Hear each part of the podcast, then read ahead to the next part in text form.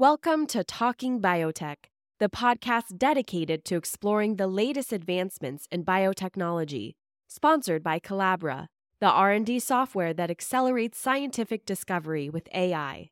Each week, we'll dive into the latest innovations and discoveries with industry leaders and pioneers. Now, here's your host, Dr. Kevin Folta. Hi, everybody, and welcome to the Talking Biotech podcast. This podcast today is a little bit different. It's number 50, and anytime you hit a half hundred of anything, it's kind of special. So we'll try a little different format. My name is Kevin Folta, and it's been such a pleasure to sit and talk to you about science just about every week now. Today's episode approaches a topic that people frequently inquire about. They'll say, Well, I certainly understand genetic engineering of crops. I grow the plants on my farm. Or I understand the products because they use them in food.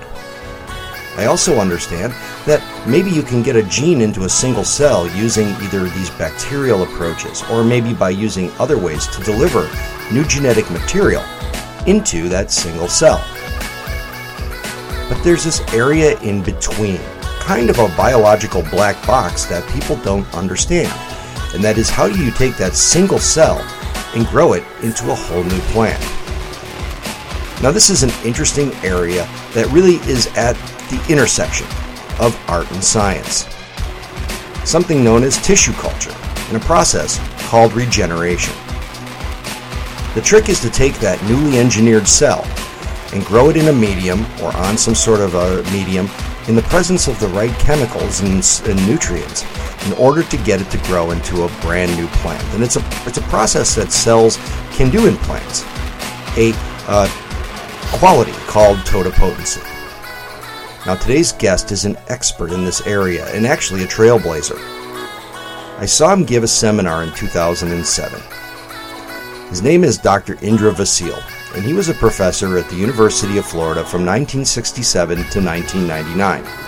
And after he had retired, he still stayed around the university and helped out in various contexts. It was a great pleasure to get to know him and attach the work that I was familiar with to the person that was instrumental in doing it. But Dr. Vasil's seminar in 2007, before he left the university, illuminated this very rich history of, of tissue culture and many of the personalities and many of the scientists that dedicated their careers to this particular process. And on today's podcast, we get to hear from him. So the first question I asked him was, what is the history behind totipotency? Where did people start to experiment with media and growing cells and nutrient solutions.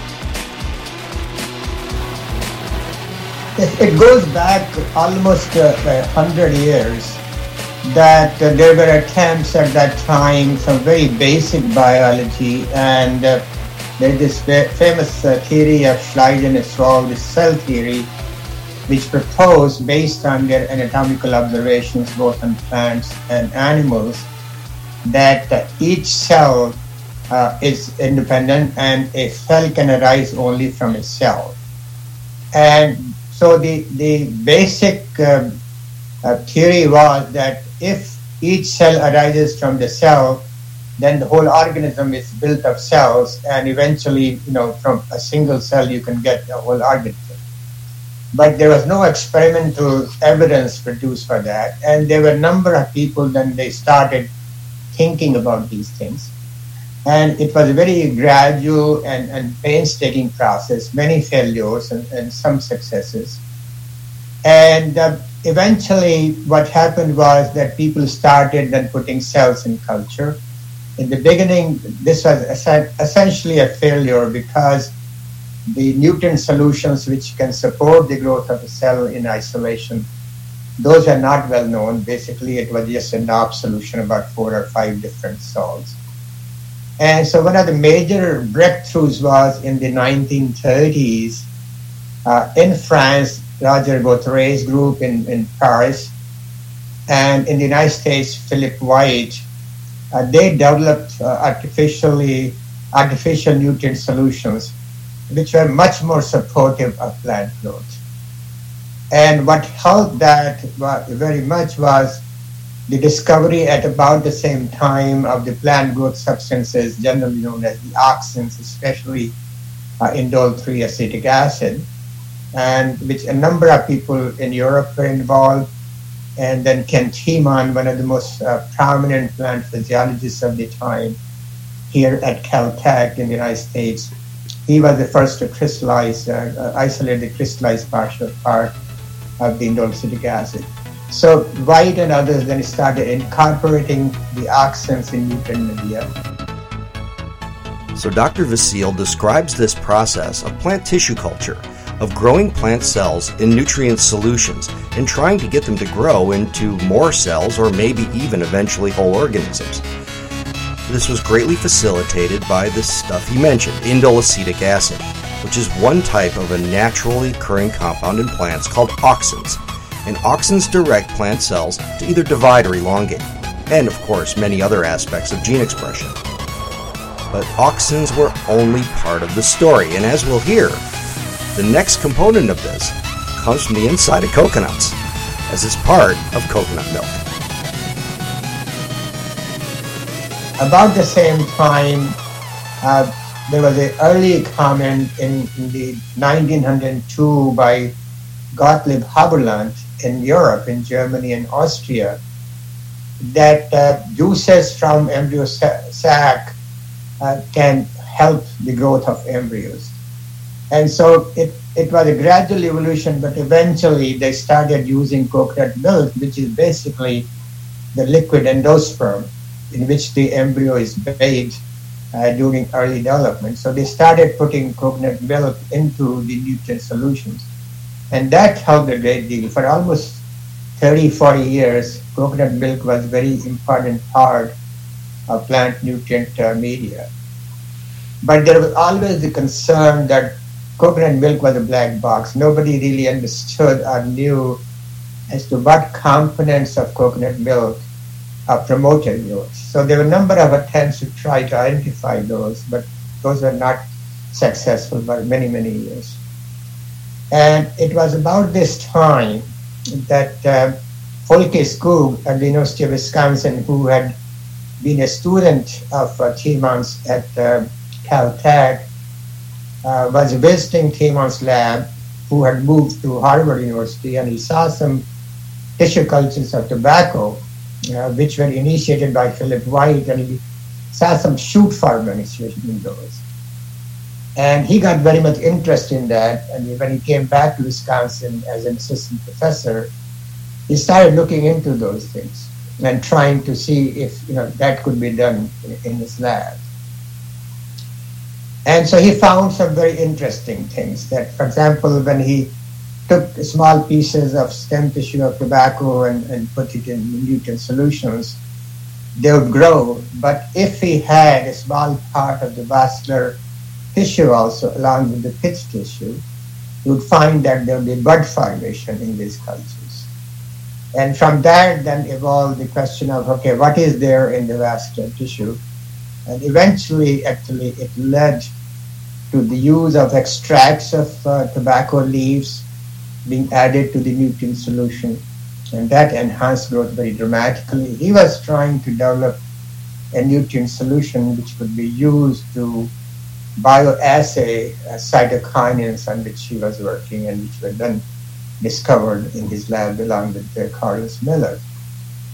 And eventually then they, they identified that there were these minerals in the, uh, in the tobacco leaf extracts, which are really uh, the main factor enhancing growth.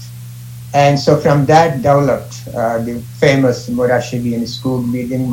Almost every publication in the world now using plant tissue cultures uses the Murashige Skoog medium, which was, in a sense, uh, a further modification of the White's medium because uh, the, the main difference between the two was that there were very, very high levels of different salts than White had used. And there was chelated iron, which is much more stable, and some vitamins were added. But it's a very successful medium. So that really helped a great deal. At the same time, the discovery of cytokinins, and this was a major uh, contribution by Skoog's lab, Carlos Miller and Skoog, that they found that a balanced uh, combination of cytokinins and auxins in the medium uh, could be used to manipulate whether shoots were formed or roots were formed.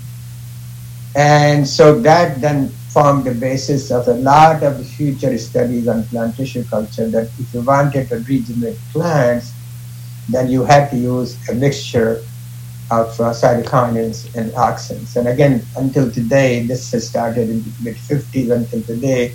That is the basic concept which is used using cytokinins and auxins. And this provided a further understanding into the control of morphogenesis uh, in, in plants. So those were, I think, very major milestones, the development of nutrient solutions, uh, the discovery of auxins and then cytokinins, and the discovery of relationship between auxin cytokinins and, and plant morphogenesis. So this was the start. Being able to define a nutrient solution that would support the growth of plant cells and ratios of auxin and cytokinin, two plant hormones, that would help those cells grow. Now that there was a basic toolbox, Dr. Vasil starts to reflect upon the discoveries and the steps that were taken that would transition those cells from single cells to whole plants. Now, in the next section, you'll hear him refer to something called callus, which are just dedifferentiated cells. They're cells that haven't really made up their mind as to what they're going to be. You'll also hear him refer to uh, Vimla, which is his wife, who worked on these projects as well, and also was instrumental in many of these early discoveries. But one of the most basic questions being asked was still not uh, uh, answered. That is, plants were being regenerated from a wide variety of species, uh, especially dicot species. But nobody had been able to show that you could grow a single cell into a whole plant. And that was the you know final proof needed for the cell theory. And so in, in Al Hildebrandt's lab, where Vimla and I both spent about three years in the early 60s, uh, there was a major attempt to try to solve this problem. Uh, Hildebrandt was essentially a plant a pathologist, but he got interested into tissue culture and made major contributions to the development of nutrient solutions and also are the ultimate truth of the of plant cells. So they had developed some methods to culture single cells. First thing they did was uh, to develop uh, cell suspension cultures and then take single cells from those, put it on a piece of filter paper, put the, that filter paper with a single cell or a few cells, on top of callus and they showed that single cells would grow. But there was some factor coming from the callus through the filter paper to support the growth. And eventually, when we went there, Vimla started working on this project, and she was able to take single cells, put them in a microculture chamber, and you know, things were very primitive those days. We didn't have all these uh, ready-made microchambers. So one had to make a microchamber on a glass slide. And since you could put a single cell on such a slide, you could also then observe it continuously under a microscope. We had uh, uh, movies made, uh, from videos made from the growth of these cells. Every few minutes there'd be a shot taken, and then you know you could see the actual single cell dividing. And so there were two uh, really uh, pioneering breakthrough papers published in, um, I think it was 1965 and 66 in Science, in which first paper they showed that from a single cell you could get callus tissue which could then be subcultured indefinitely. And in the second paper they showed that from a single cell you could get a callus tissue and then by using oxycytin cytokinin combinations you could get whole tobacco plant. So that was the ultimate and final proof of the totipotency uh, of plant cells. So here Dr. Vasil describes how nutrient solutions and precise combinations of plant hormones allow scientists to turn single cells into whole tobacco plants. And this is really where biotechnology can step off. And as he'll describe in the next section, the focus now turns into how do you introduce a gene into those initial cells.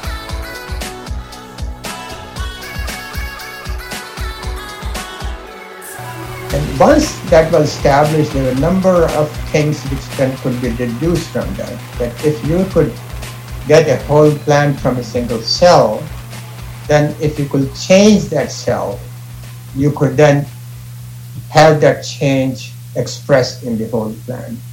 So I think that uh, the, the basis of plant biotechnology today goes back to that work. That if you can introduce something in a single cell, then you have the experimental capability of growing a whole plant from that.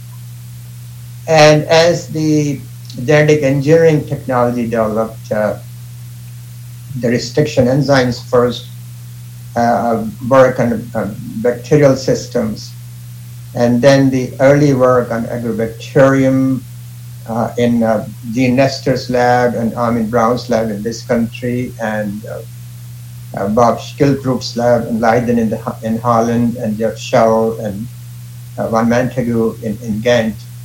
And so there was a lot of this work going on. There was also work going on in the Monsanto corporate labs by Rob Fraley uh, and others. And in 1983, I think, or 81, I, I don't remember exactly the date, but early 80s, it was first time shown that you could get uh, foreign genes into uh, plant tissues and you could gen- regenerate genetically engineered plants. So, so all of this goes back to the cell theory to demonstrate the totipotency. And once you have that, then theoretically, any gene that you can isolate, you can introduce into a plant cell, and from there uh, you can get whole plant have that gene expressed. Uh, there are problems, of course, at each stage, and it took a long time to, to overcome those problems. And uh, one of the, the problems was how to get the genes, foreign genes, uh, into uh, plant cells.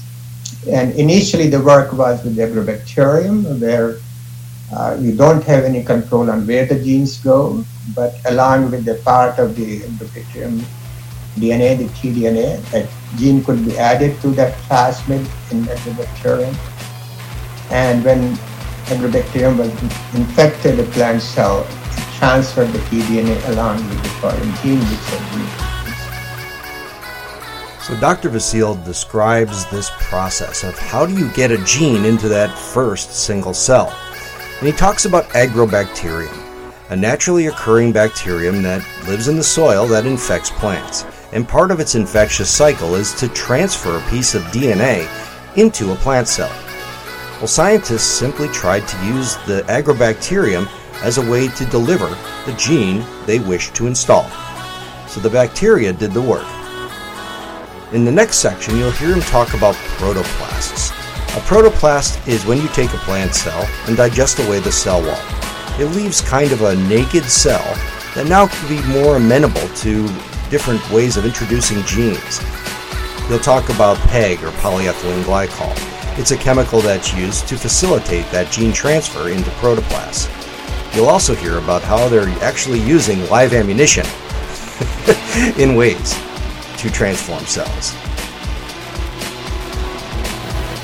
And so only those species which are susceptible to agrobacterium uh, infection were able to be transformed. So that was a major restriction because at that time uh, the agrobacterium could be used only to transform or infect dichotic species. So major food crops like cereals, uh, they could not be uh, used for that purpose.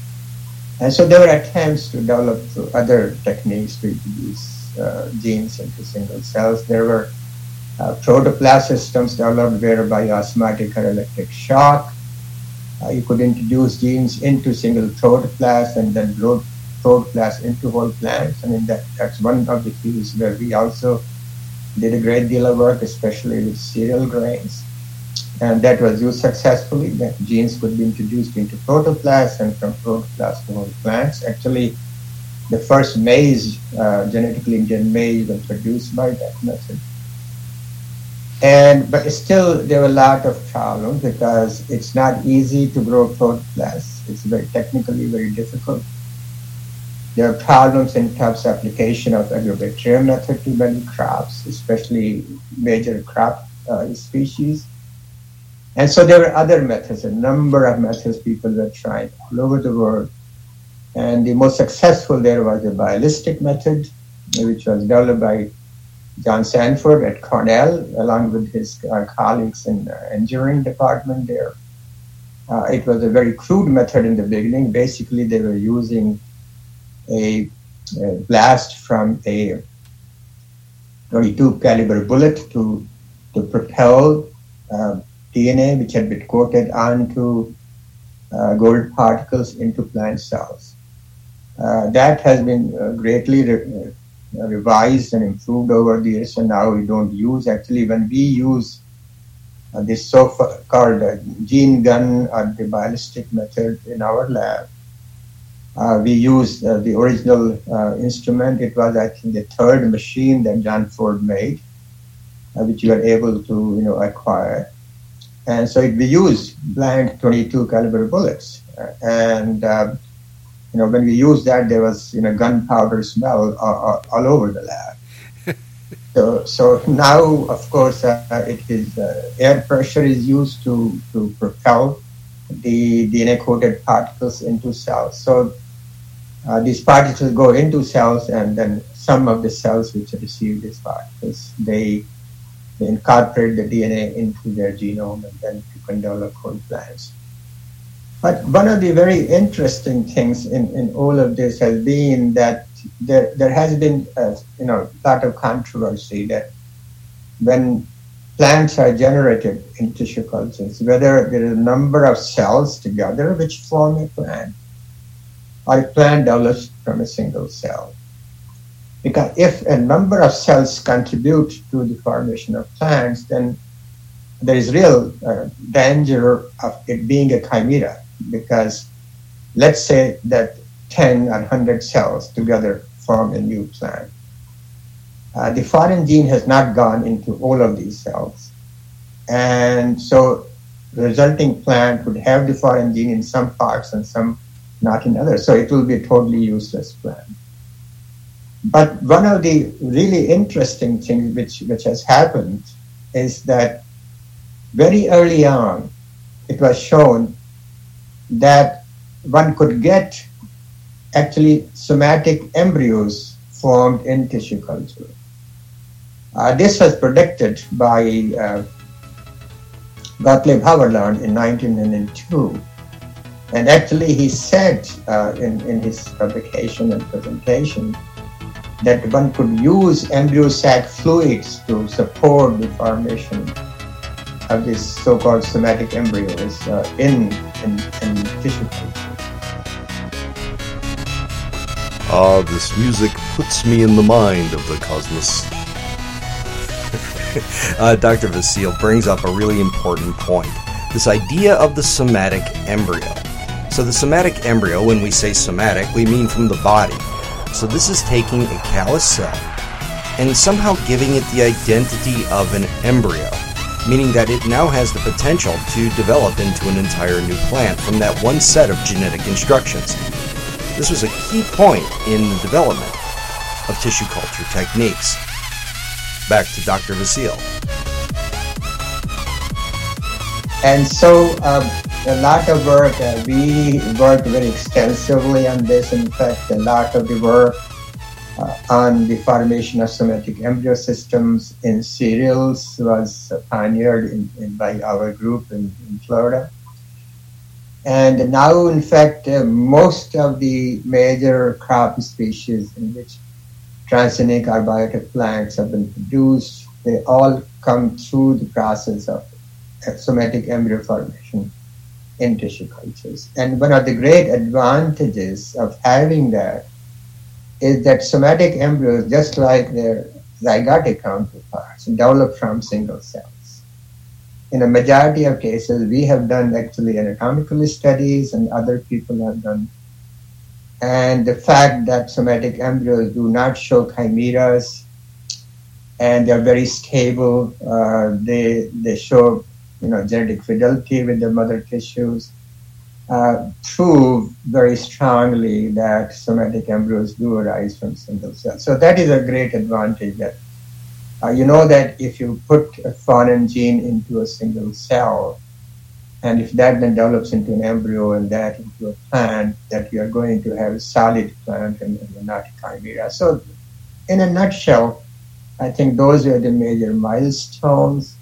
Uh, there were a number of bottlenecks, but uh, uh, one of the very interesting things is that in, in most cases where those difficulties were overcome, were not by following uh, routine ideas and procedures, but these were very courageous people uh, who took great risks and they were very controversial at the time. People would laugh at them and ridicule them. And they were challenged that no, this was not true and all. But eventually they, they had the conviction of their their beliefs and they gradually they provided the evidence. And then finally everybody else started using the same method because they worked. And so I think this is a very important lesson for young people working in science that uh, one should not follow just the uh, previous work blindly, you know, have the courage to challenge uh, dogmas and concepts and be bold to try uh, new ideas uh, and in, in history is full of these examples that people who took those bold steps, they were actually the pioneers, like Philip White or people working with the bacterium system or John Sanford. He, he was, you know, ridiculed for many years. Uh, when he was working at Cornell, you know, they would use onion uh, skins to, to blast these uh, particles. And so people passing by their, his lab would say, oh, this is a McDonald's because you could s- smell, uh, you know, onions uh, all over the place. and uh, but he stuck to his guns, and eventually, you know, he uh, he made a very very significant contribution, and we all uh, benefit from that. A lot of the biotech crops these days, in fact, I think a majority of them now are coming uh, through the biolistic system. And and he was actually a, a, geneticist. He was not a tissue culture man. Uh, he was not into molecular biology and all that. But uh, he had this idea and he worked uh, in collaboration with his engineering colleagues and then made, you know, one of the very, very meaningful uh, inventions. So, one theme we continually hear coming up over and over again in the early days of plant tissue culture is that innovation and edgy ideas played a critical role in advancement of the discipline. Are all plant cells equal? And why does one species easily regenerate where other ones don't? Dr. Vasil explains. I think these are all natural uh, differences based on uh, hormonal profiles. Uh, we did some work with, with grasses and we showed that uh, uh, those tissues which respond very well in tissue culture systems and then regenerate very well, they show different profiles of auxin cytokines and, and abscisic acid. And if you perturb those, you can decrease uh, their ability to regenerate. So I think that uh, in natural uh, content of uh, plant growth substances in tissues uh, is a major determining factor. And so I think it goes back to the the genetic uh, basis of regeneration that different tissues and different plants respond differently to these stimuli based on what their genetic makeup is and what how that is then translated into the the hormonal you know balance uh, in these cells. And for example, uh, in cereals, it's very interesting that in cereals generally it is very young meristematic tissues which are still dividing.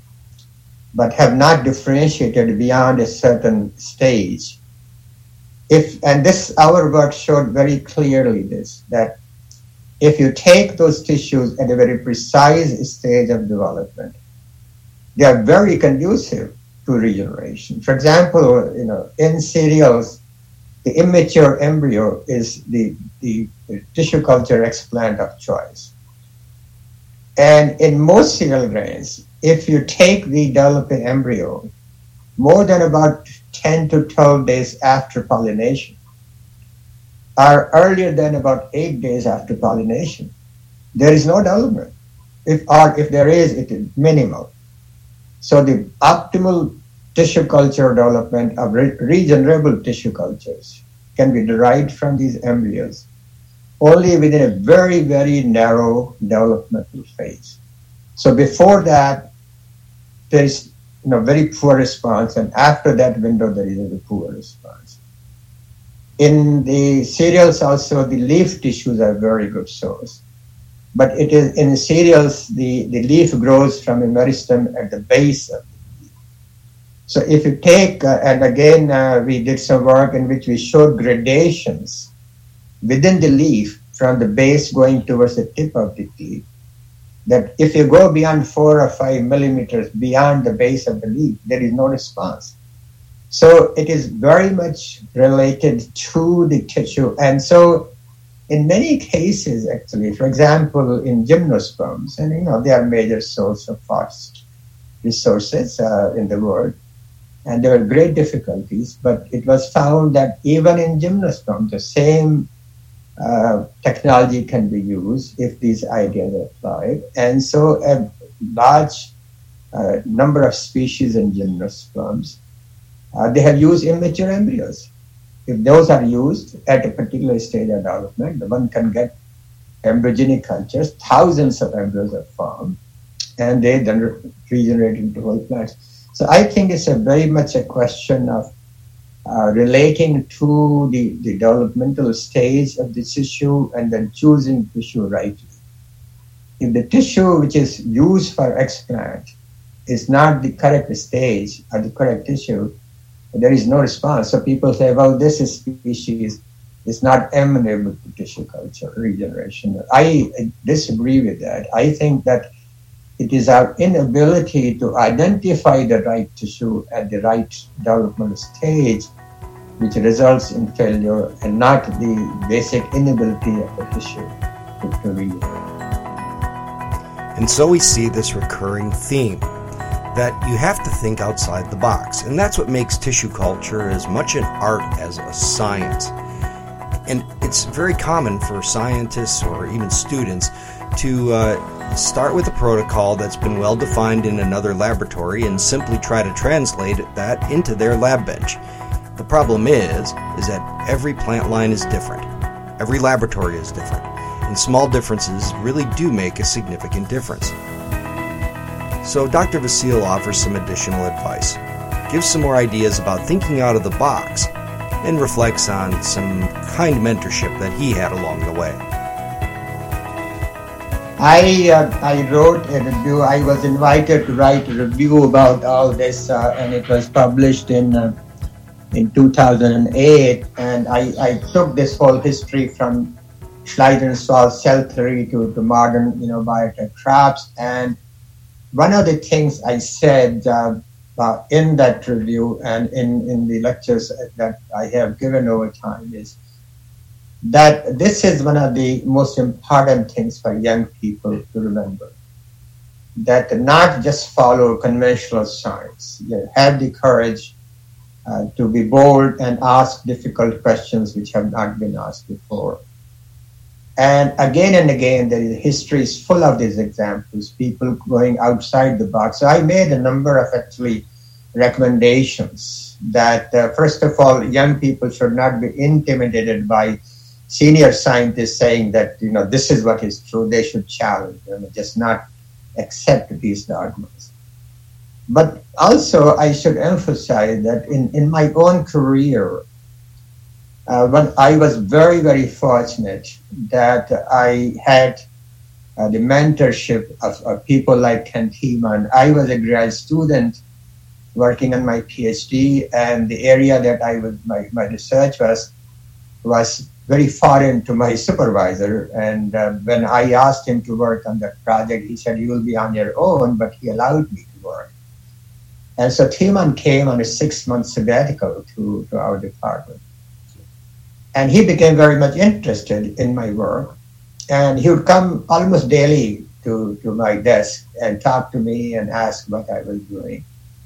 And when I and he encouraged me to write uh, my work, and he would take the drafts uh, to his hotel, and two days later he'll come back. He'll make suggestions, and he'll say, "You know, I think that you should put this in a table, or, or you know, put this into a figure, and uh, and help me, you know, write my manuscripts." And um, and later on, you know, I met him many times. Uh, Philip White uh, was a you know huge mentor to me. Uh, Al Hildebrandt, uh, Norman Borlaug. You know, these were people of enormous stature, but they also had enormous humility to to encourage young people. You know, one of the things which I feel is missing these days is that the many of the most senior people and they don't talk very much to young scientists, grad students. I mean, that, you know, to, to have the encouragement of senior people is very, very important for young people. It gives them confidence uh,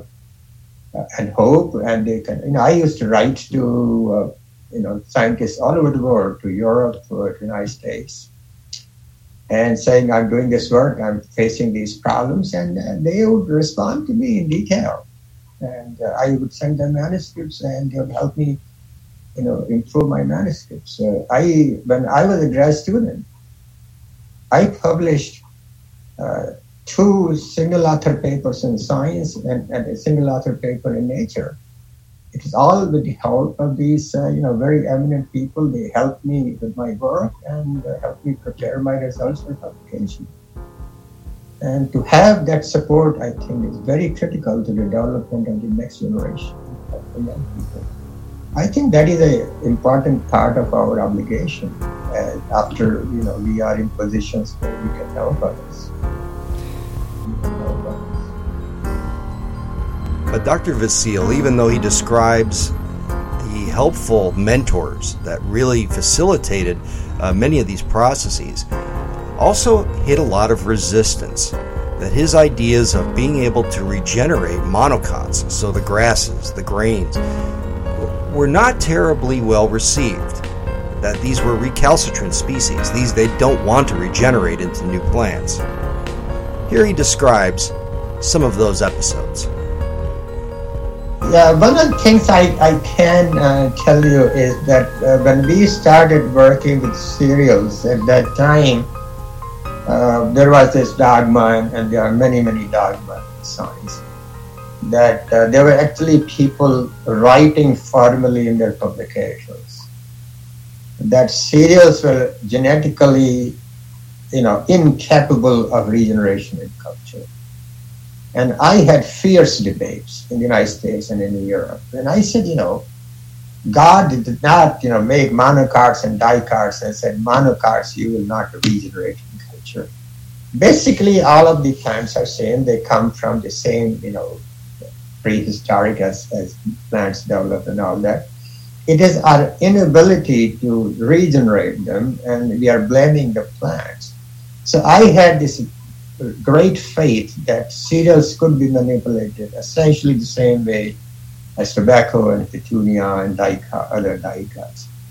And so when we started working with cereals, there were a number of people, some well-meaning senior people who told me that I was going to destroy my scientific career by embarking on this. But uh, my point was that I was a tenured professor at that time. Uh, I had uh, good support, funding, and uh, I was take, going to take this risk.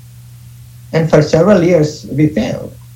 But that eventually led uh, to our use of a particular the, exploiting the developmental stage of the explant and, and very careful choice of material. And so the, the first publications on uh, the development of tissue culture systems in cereals where you could regenerate plants by developing embryogenic cultures, the first demonstration, a clear demonstration of the formation of somatic embryos in tissue culture of cereal species.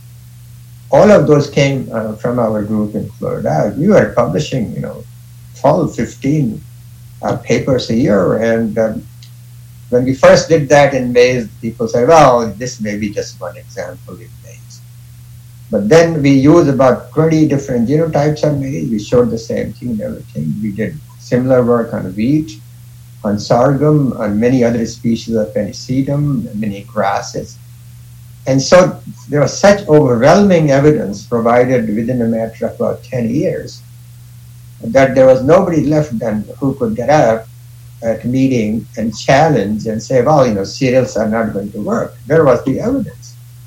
And then that provided the window uh, and, and the opening to then use tissue culture cereals for transformation. And, and it was because of that that when we published these papers beginning in 1979, 80, 81, 82, that uh, I was at a meeting uh, in Orlando and presenting this work, uh, a major work at first time. And some people had known around this the country, uh, and so there were two people sitting in the front, and I did not know them. And after my lecture, there was a break, and they both came to me and they, they introduced themselves. And, and one was Rob Fraley from Monsanto, and the other was uh, Maki Wright, both from Monsanto. And they said that they had heard about my work and they had specifically come to here. I had been to Monsanto a couple of times before that for seminars. Uh, Ernie Jaworski was there. He had invited me my, about, regarding my work on pollen. And so they said they were very much interested in, in our work and if I'd come to Monsanto to give a seminar. So I went there and that started a very fruitful collaboration which lasted for almost 20 years. Uh, where you know we were developing these very basic techniques and they were interested in going from tobacco and petunia into major crops, species. They were already doing work on soybean. Again, in soybean, all of the regeneration system is based on somatic embryogenesis. And so, you know, that was, you know, a very fruitful collaboration between academia and industry. Uh, we got all of the genes uh, from them. And uh, so, so these were very, very, you know, important steps in the development of this technology. And it's also a very good example of how uh, academia and, and uh, uh, corporate interests can, can, you know, work together, produce something which is useful for everyone. Yes, back in the day when you could have very nice public and private partnerships and not raise a lot of freak out by people who claim that you are doing the work of the devil. Quite to the contrary, Dr. Vasil's work literally seeded the heartland.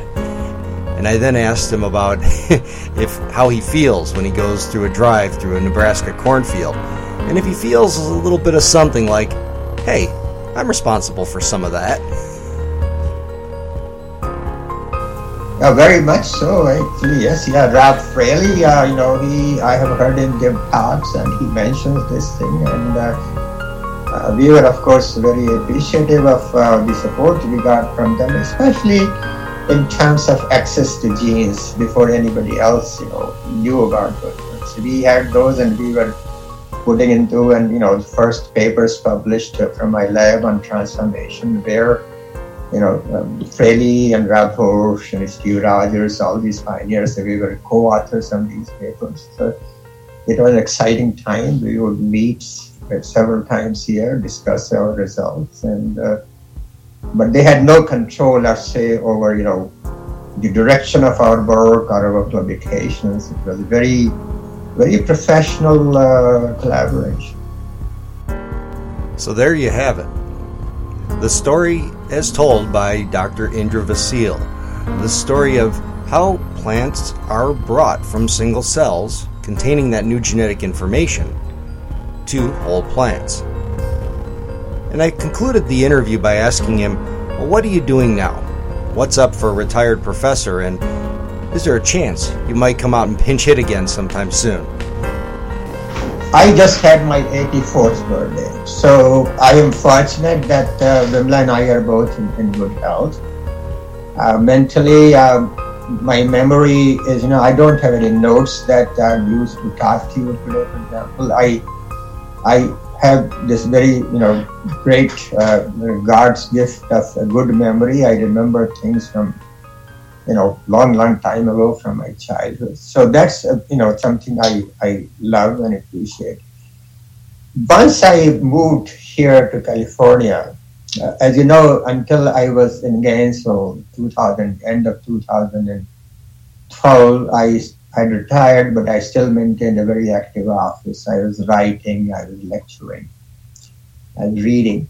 But once we moved here, I thought that you know now I've earned the right to to really retire. So I stopped doing any formal lectures, and uh, I don't write anymore in articles. I do get requests, but you know, I think I've written enough. It's now time for other people.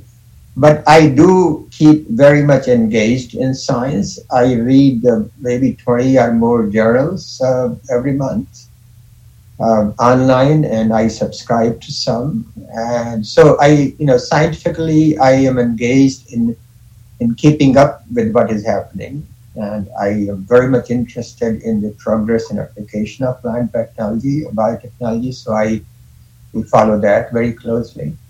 But I don't feel comfortable at this stage to be actively involved in uh, uh, debates or writing or traveling. You know, since we moved here, I'm very content that we don't travel very much. And so, yeah, but, uh, you know, I I want to know what my colleagues are doing. Um, uh, Mark Settles was here recently. I attended a seminar at the Carnegie Institution. Uh, a great uh, fun to see him and hear about the wonderful work he is doing. And uh, I keep up with what you are doing. The department is progressing, you know, greatly under your leadership. So, so yes, in that sense, I'm very engaged. But uh, I don't want to to become too much involved uh, in, in, these things. Well, if you ever change your mind and you feel like, uh, you know, coming up, putting on the lab coat and gloves again, you're always welcome here. And uh, it's really been a pleasure to talk to you about this topic. So thank you very much for joining me today. Thank you. Thank you, Ken. Kevin, and, and have a good day. And that was my conversation with Dr. Indra Vasil who was a professor at the University of Florida from 1967 to 1999, and then stuck around to continue his contributions in retirement. I neglected to mention in the beginning that he was the Society for In Vitro Biology's Lifetime Achievement Award winner in 2007, where they recognized his contributions to the discipline. I'm Kevin Folta, and we're wrapping up Talking Biotech number 50.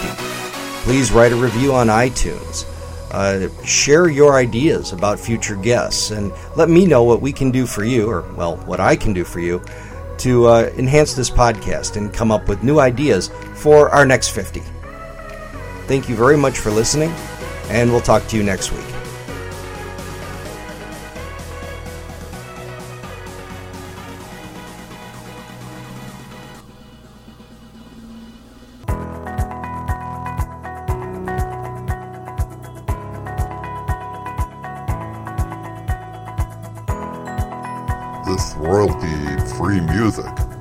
Sounds a lot like you too, trying to cover a journey song.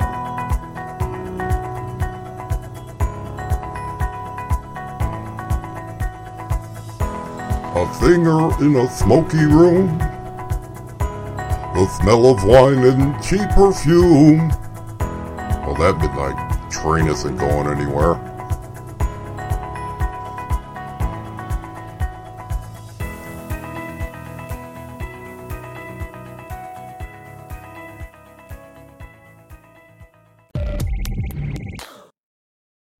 Listening to Talking Biotech, sponsored by Colabra, the platform that bridges the gap between siloed research tools.